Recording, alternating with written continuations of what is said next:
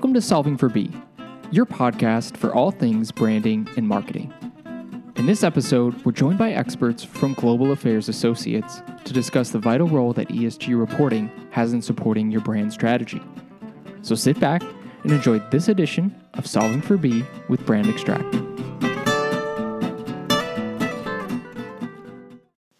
Hi, and welcome into Solving for B. I'm your host, Chris Wilkes, and I'm really excited about our topic today, which is ESG reporting and the role that it plays in supporting your brand. Now, part of the reason I'm so excited is that we have two guests from Global Affairs Associates joining us today to help us break down this topic. First, we have Caitlin Allen, CEO of Global Affairs Associates. Hey, Chris. As well as COO of Global Affairs Associates, Amanda Shea. Hello, everyone. And rounding out our panel today is web strategist from Brand Extract, our very own Leanne Bishop. Hey, Chris. Thanks for sharing some of your time today with us, ladies. Um, now, before we get started, uh, I want to take a quick second to mention that we've recently started collaborating with Global Affairs Associates, uh, and we found some really great synergy with their team. So we're really excited to be working with them. But before we dive into the to the deep end of this topic, uh, I wonder if I can ask one of you to share a little bit about Global Affairs Associates with us and, and your mission and, and what it is that you do. Absolutely. Um, this is Caitlin. So, Global Affairs Associates is a boutique ESG and sustainability consulting firm. We're based in Houston. Uh, we're women owned um, by Amanda and myself. And our mission is to empower companies to realize the economic value in social and environmental performance and transparency. So, what we really um, want for our clients, and we, we do meet clients where they are on their ESG reporting journey, but our ultimate goal for our clients is to get the value um, that that is there to be harvested from ESG um, performance and transparency. Awesome, and and you guys are going to learn a lot about that. You know, in preparation for this episode, I didn't realize how much opportunity that that there was out there for this kind of stuff, but um, there's a ton, and, and, these ladies have some great insight on that. So, um, with that being said, um, I want to I want to jump in and I want to ask about um, the connection between ESG reports and brands, and specifically, I want to ask, how does ESG reporting tie into the long term viability and overall strength of a brand? Well, first you have to decide what a brand is, right?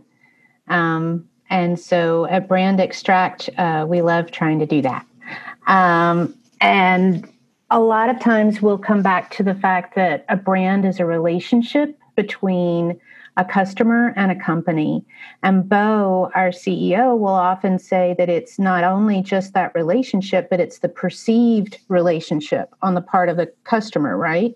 So whether that customer is a stakeholder or a consumer or a B2B uh, relationship that you've got going on, I think that it's important to understand uh, that a brand is kind of squishy. It's um, mm-hmm. you know, it's it's uh, it's a dialogue and a conversation. And what ESG reporting does, in my mind, is that I can align myself with certain values, or I have certain values, and I want to have a relationship with other things that have those same values. ESG reporting, in my mind, uh, gives you tangible data to an intangible asset that is your brand. So it helps not only, you know, support your brand, but it can also influence your brand and transform your brand. And and what are some of those tangible, um, you know, the brand? Because as you mentioned, there's kind of that fuzzy, touchy feely thing that that we all think of when we think of brand. You can't quite put your finger on it. But from a, a business standpoint, um, ESG reporting is is valuable, and and I was wondering if some of you guys can talk about that particular side of things. Um, something that I want to mention, kind of tagging on to what Leanne said, was that stakeholders are really expecting radical transparency from customers. That's the stakeholders you mentioned, your clients, right? Your investors, perhaps. I mean, investors are basically passing over companies who are not disclosing anything because it is very quickly becoming standard. I think the other thing to think about too is also your employees. That's another big stakeholder group, right? And there's been a couple surveys done, and depending on the survey, it's anywhere from 75% to 86% of millennials say they'll take a pay cut at a different company that aligns with their values more. Mm-hmm. That's important to have. If you want top talent working at your company, I think ESG reporting can also help, of course, with you know everything that you mentioned, Lana, but also attracting and retaining those really smart kids. Yeah, totally mm-hmm. agree.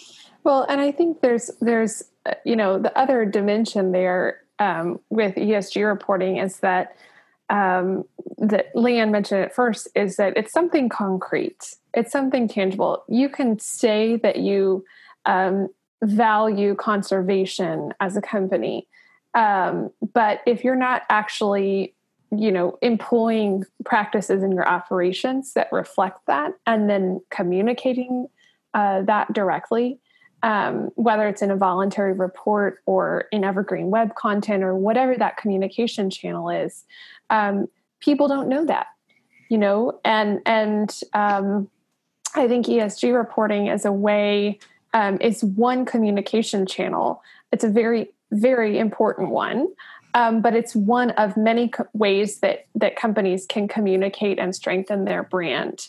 Um, and one example of that i mean almost exclusively every almost every time that we do an ESG reporting plan for a company, um, where we take time to set a vision and strategic objectives for what they want to achieve from doing an ESG report. Um, almost always, there are issues related to brand come up in that process, mm-hmm. and issues related to these.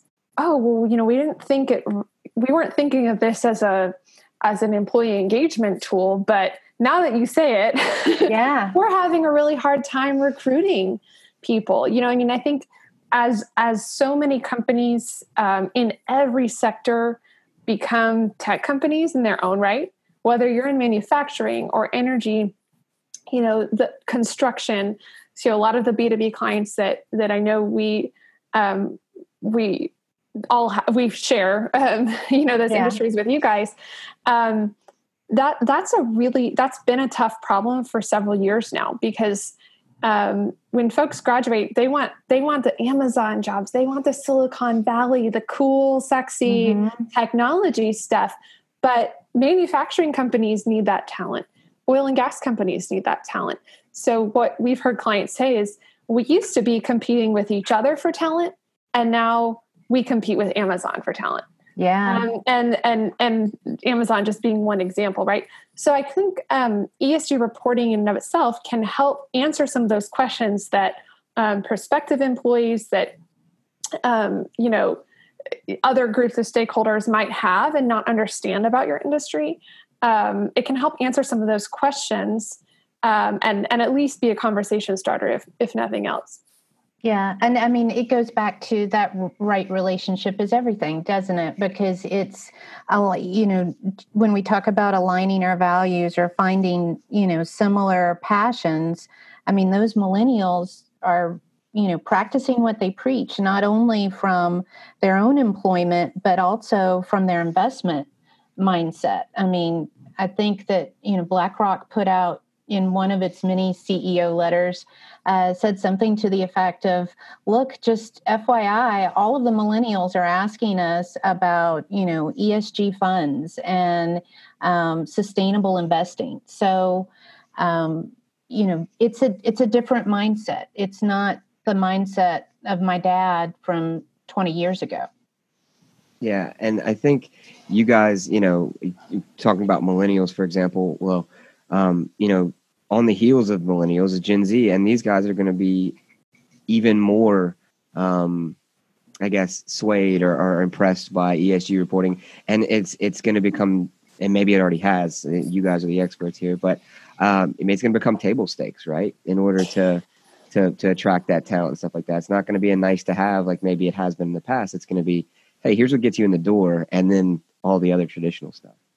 I think that's what we're quickly saying is not only for attracting talent, but also attracting investors. And we can kind of, you know, um, talk about how this is, I think, an ESG report, um, some basic disclosure, let's say, about how you're managing these risks is is almost becoming, yeah, like you said, it's it's, the, it's you have to have it just to get to the door nowadays.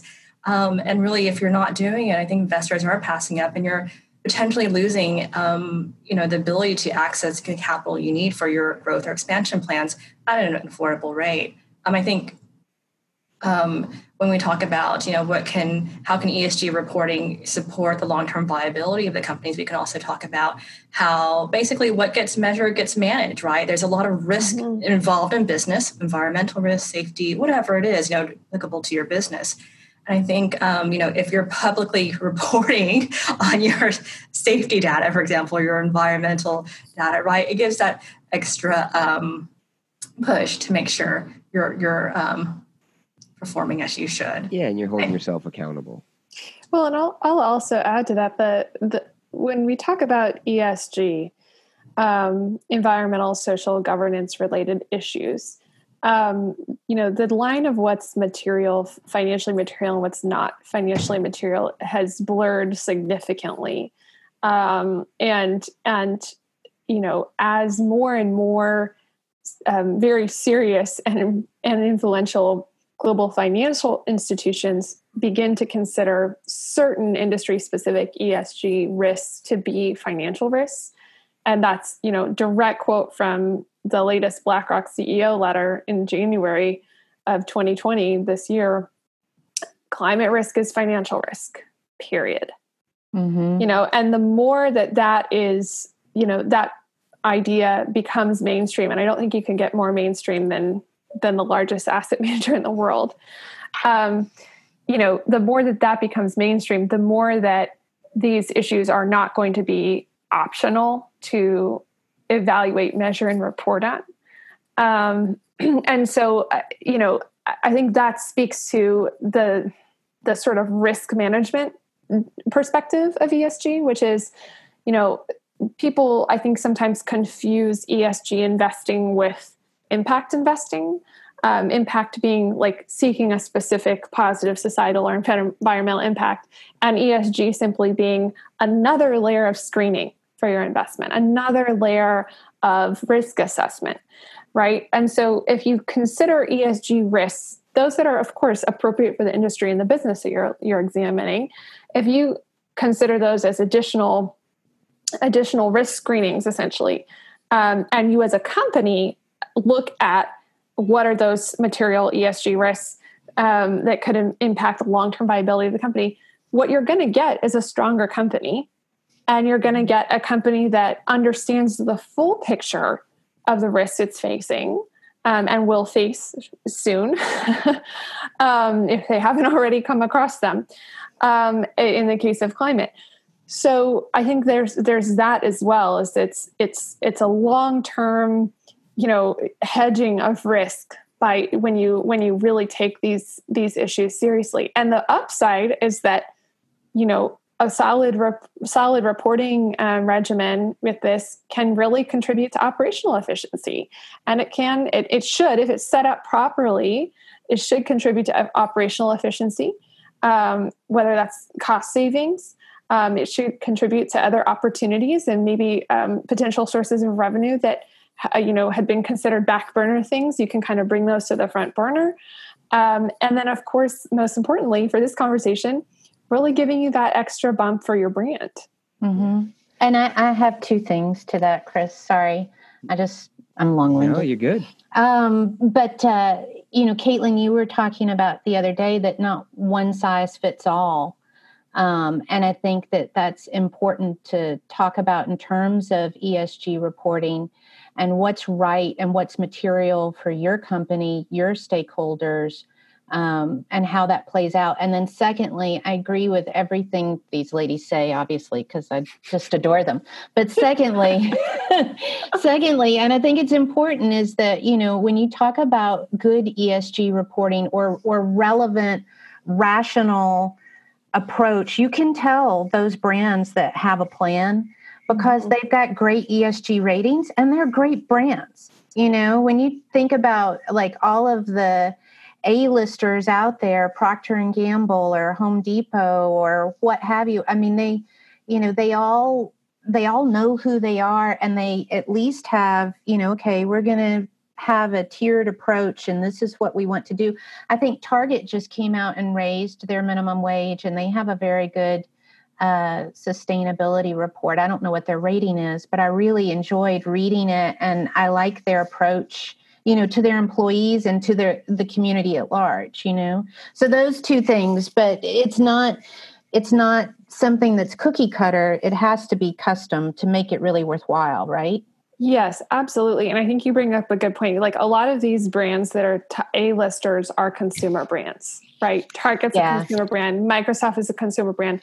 When we talk about B2B companies and um, particularly industrial sectors, manufacturers, you know, we have clients that make, you know, make modern life possible, but no one knows who they are, right? I'd never heard of them, even though they're huge international companies.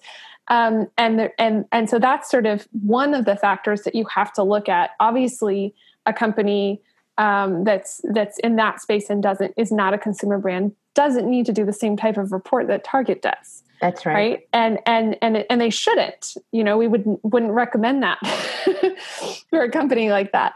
But that's I think you know, Leanne, you're you're you're touching on an important point, which is it's not one size fits all, and it's very important for each company to determine what the right size is and to take that time before they just say, "Oh, I need an ESG report." Give me your give me your basic plan, you know. Yeah. um, you know, and and you know, in some cases you're meeting them where they are and and and we're open to having conversations, but we're always going to tell our clients it is so important to step back and ask yourself what you're trying to get out of it um, and and then also potentially identify these these other additional benefits such as uh, brand culture re- recruitment and retention in, and and make sure you're getting the most bang for your buck when it comes to this this thing you're going to do anyways. You might as yeah. well get more value the most value out of it you can.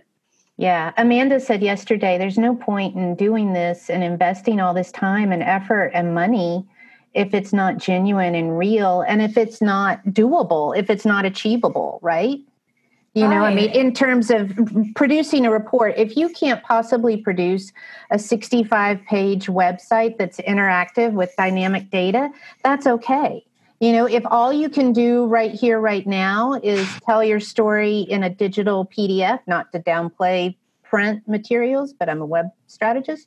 Um, but you know what I mean? I think that that's important is to uh, to not only meet our clients where they are, um, but also kind of assess where they could go. You know, and and and do they totally. need to go that way?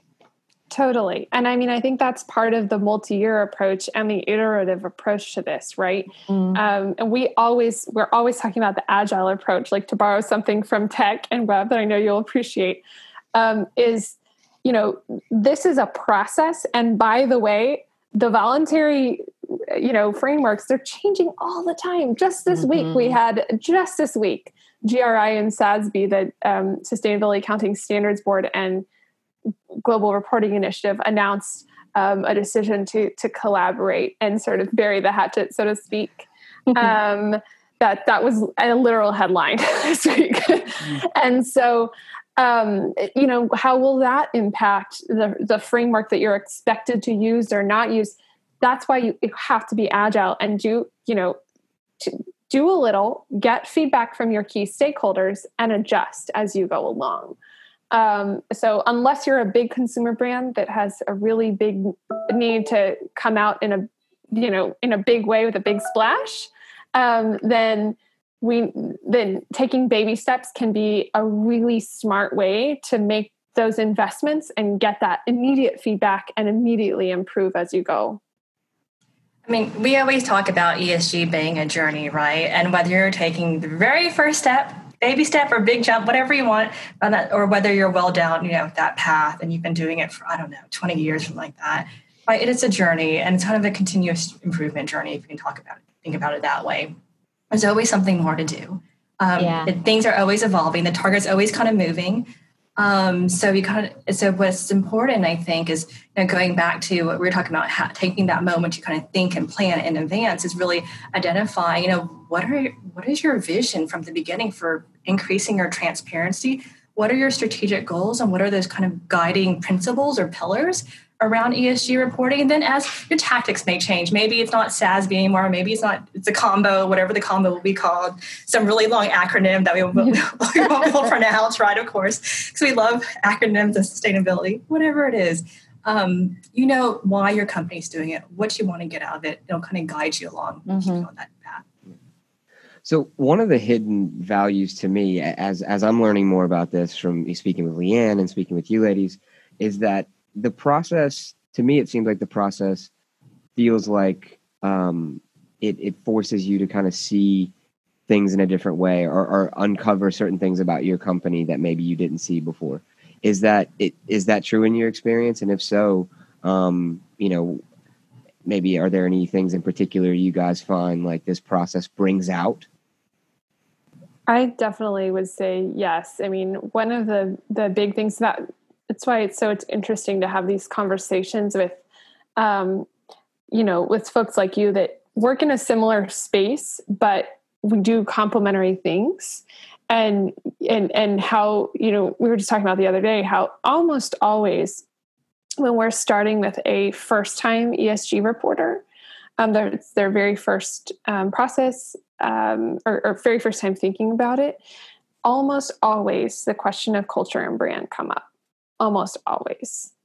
And and so you know when you start backing backing out you know often the esg report is like the the the fire that they're calling you for. There's a fire. We need a mm-hmm. report. Um, but then as you start backing out you're like okay yeah there's a fire but there's also some structural issues.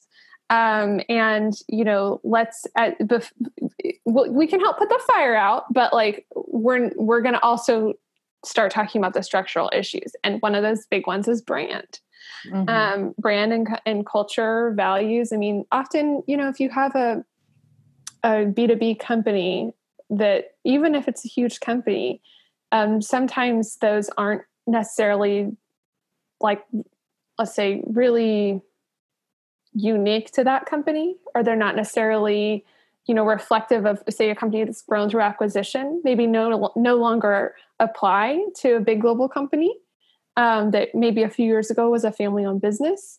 So you you kind of see as you go along this process um, a lot of other things that can that can come up. Um, and certainly you know i think often inspire more discussion and more um, you know more focus and attention as a result of the esg reporting process. Yeah i would agree with that. I think that the clients that we've worked with are all pretty savvy in terms of marketing and mm-hmm. um, in terms of understanding their place in the industry wherever we meet them at but there are some that we've had conversations with that uh, start to struggle when they're trying to align their their internal goals, whether they're you know uh, investment goals or whether they're uh, personal goals for the quarter that they put up in the marketing department or in a in a public affairs department. And then communicating that externally they have internal messaging and external messaging and trying to align those and trying to because an ESG report by its nature is transparent or should be transparent and it's public facing. So how do you they i I see them struggle with trying to figure out who they are and how they talk to each other but how they talk to their customer as well and i don't know that i have an answer for it. I mean it depends. It's all custom in in that regard you know? It depends on the client and it depends on what the issues are that we uncover. But inevitably uh, when you start looking at at you know these issues um, societal issues governance issues um, you're going to uncover things like that. And it and it's you know it's great because you know back to what amanda said you know um, what gets measured gets managed you know and so i think that once you acknowledge okay i might have a problem here you can fix the problem you can problem solve you know mm-hmm. i think that's another little thing i'll add to that is a lot of um, first time reporters are afraid of the performance side. They're like, oh, you know, this is the first time we've measured our diversity numbers and it's not good. Or you know, it's the first time we've measured our GHG emissions or water usage and it's not good. But um, transparency is more important than performance mm-hmm. in this world. In the world that we're working in, um, transparency and admitting, yes, we recognize there's an issue here. We're taking these steps to address it. You'll get an update in our next report. Mm-hmm. That's much more valuable than silence mm-hmm. because I can guarantee you that even if you don't report it, if you work in, if you're producing a commodity or if you're working in an, as, as long as it's not the tiniest niche industry ever, um, the analysts at MSCI, Sustainalytics, all these things are extremely advanced. They have incredible amounts of data. They'll make their own assumptions, they'll make their own calculations, and they'll guess where you fit. Mm-hmm. And, you know, you might as well be transparent and and and have the control over what data is out there and that narrative um, then allow you know a third party to basically guess for you mm-hmm. yeah that's you such know? a great parallel with branding honestly because we always say um, anyone who's listened to this podcast even once has probably heard you don't own your brand you manage it mm-hmm. um, and so if if you're sitting out the conversation so you you're opting not to do an esg report someone's going to fill in the gap for you that's exactly yeah. right so this is this is part of the process of um, of owning, you know, or excuse me, managing the brand or managing, you know, hey, here's our transparency. This is what we're doing. Um, if someone else out there that's putting together their data is, you know, estimating what we're doing, um, that if, if we don't correct them, if we don't come forth with our stuff, then they take control of our narrative and they take control of our brand. Yeah. And that's and that's daunting, right? That's hard. I mean, I think about the different um, you know, personality persona profiles that we talk about in terms of our end users at brand extract our customer base whether it's a, a ceo cfo head of sales marketing manager they may not have a director of sustainability at their company and they may be the ones that in their eyes drew the short straw and have mm-hmm. to do an ESG report and they don't know where to begin. It's such a daunting task. And then if they go and look at all of these analysts and, you know, the ratings and rankers of the world, they may say, "Oh my gosh, we can't afford to use the company that has 10 offices globally in Hong Kong and London. What are we going to do?" And there are people out there to help them like on this podcast for example that you know that it don't don't be frightened of it be empowered by it you know and and it's okay be be honest be empowered and it's like well we're going to march through this and we're going to do what we can and we're going to learn from it because i guarantee you you won't regret it it is not wasted you know it's not wasted if you take the time to set out your goals before you start.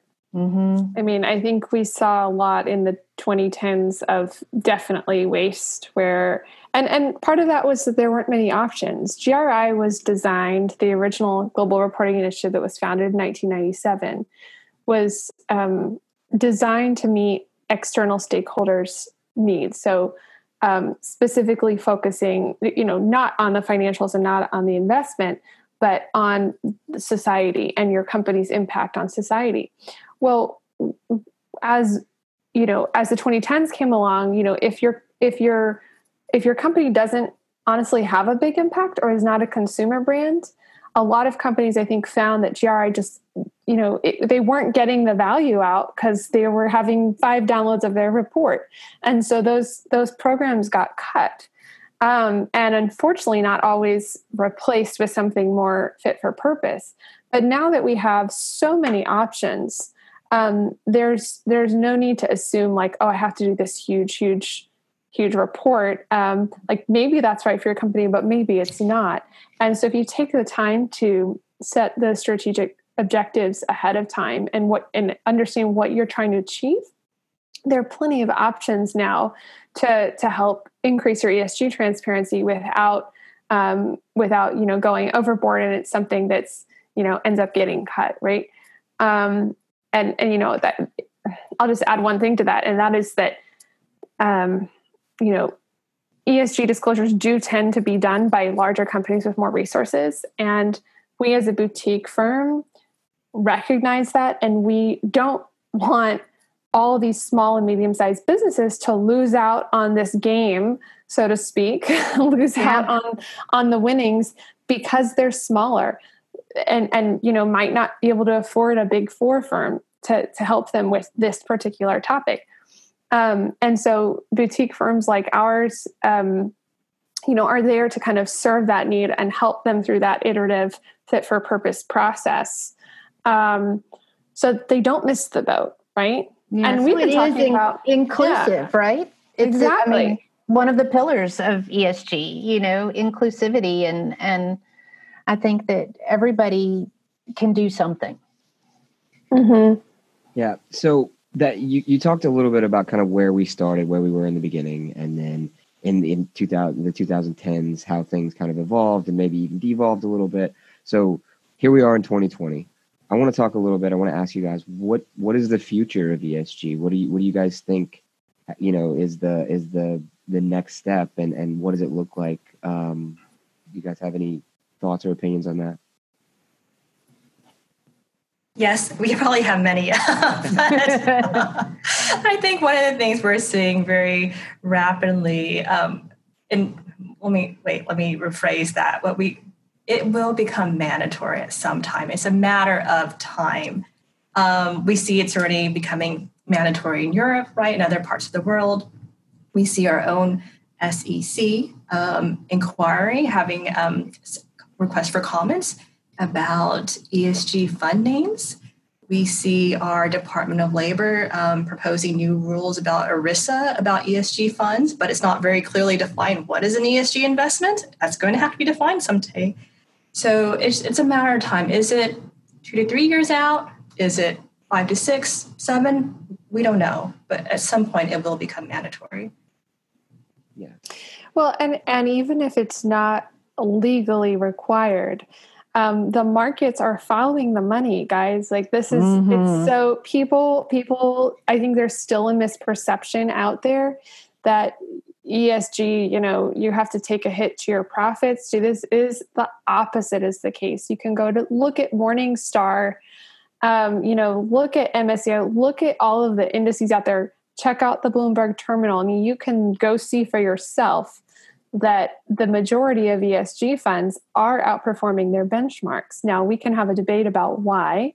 Um, that's a whole other conversation. But the point is, you know, people see money, people see profit, people see alpha being generated.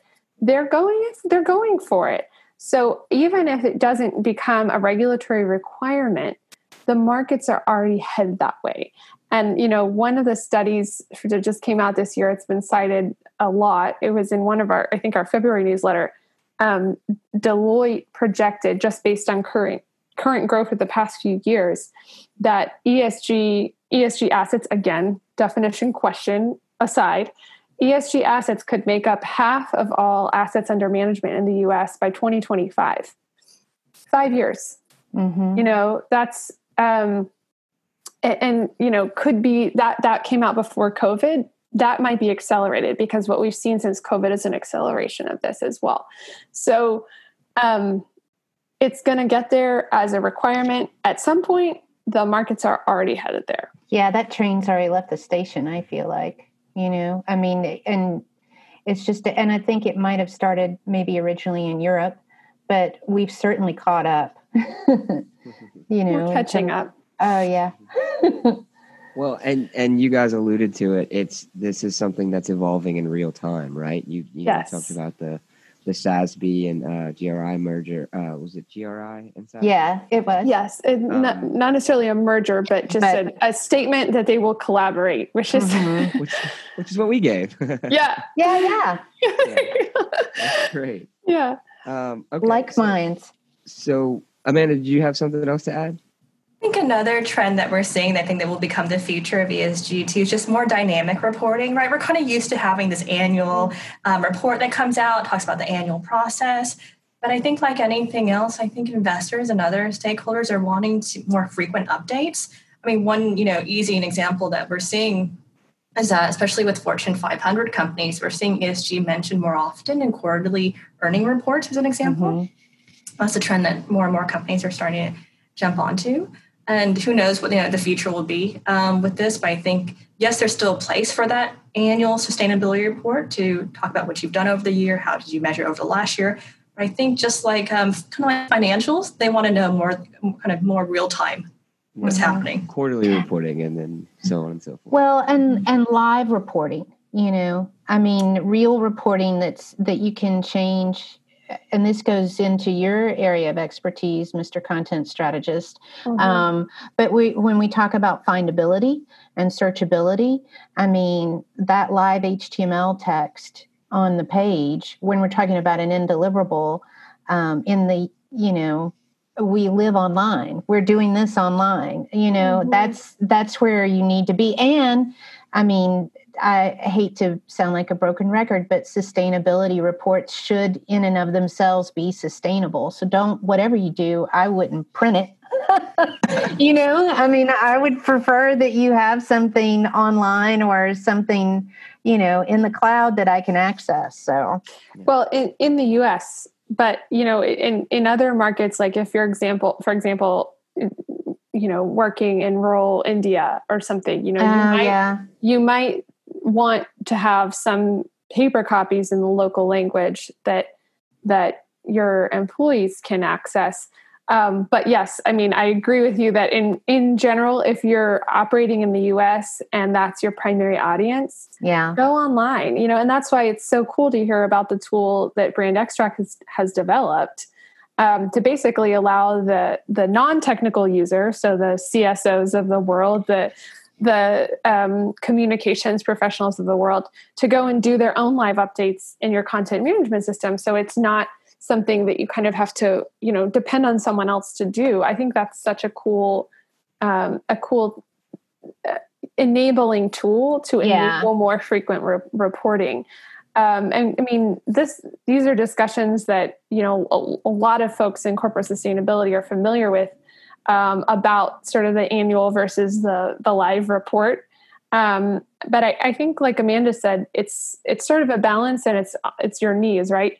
There's always going to be a, a, desire to see year on year data for comparability, um, but I think there are certain things that that can and could be simply live tickers on your website, you know, or live updating numbers, um, which which um, you know add that interactive element as well um, from for like for the from the brand and the culture and the wow they're so cool kind of that yeah. cool factor um, which is important for companies that are perceived as not cool and industries that are perceived as not cool i think that's something that can add um, it, it, in addition to just having that that more more up to date transparency right yeah. yeah so this has all been really great. Um, I, I, I have one last question, and I want to go to each one of you guys here and give everybody an opportunity to to answer this. But um, for the listeners out there who may um, who may be considering, you know, jumping into ESG and haven't done it yet, or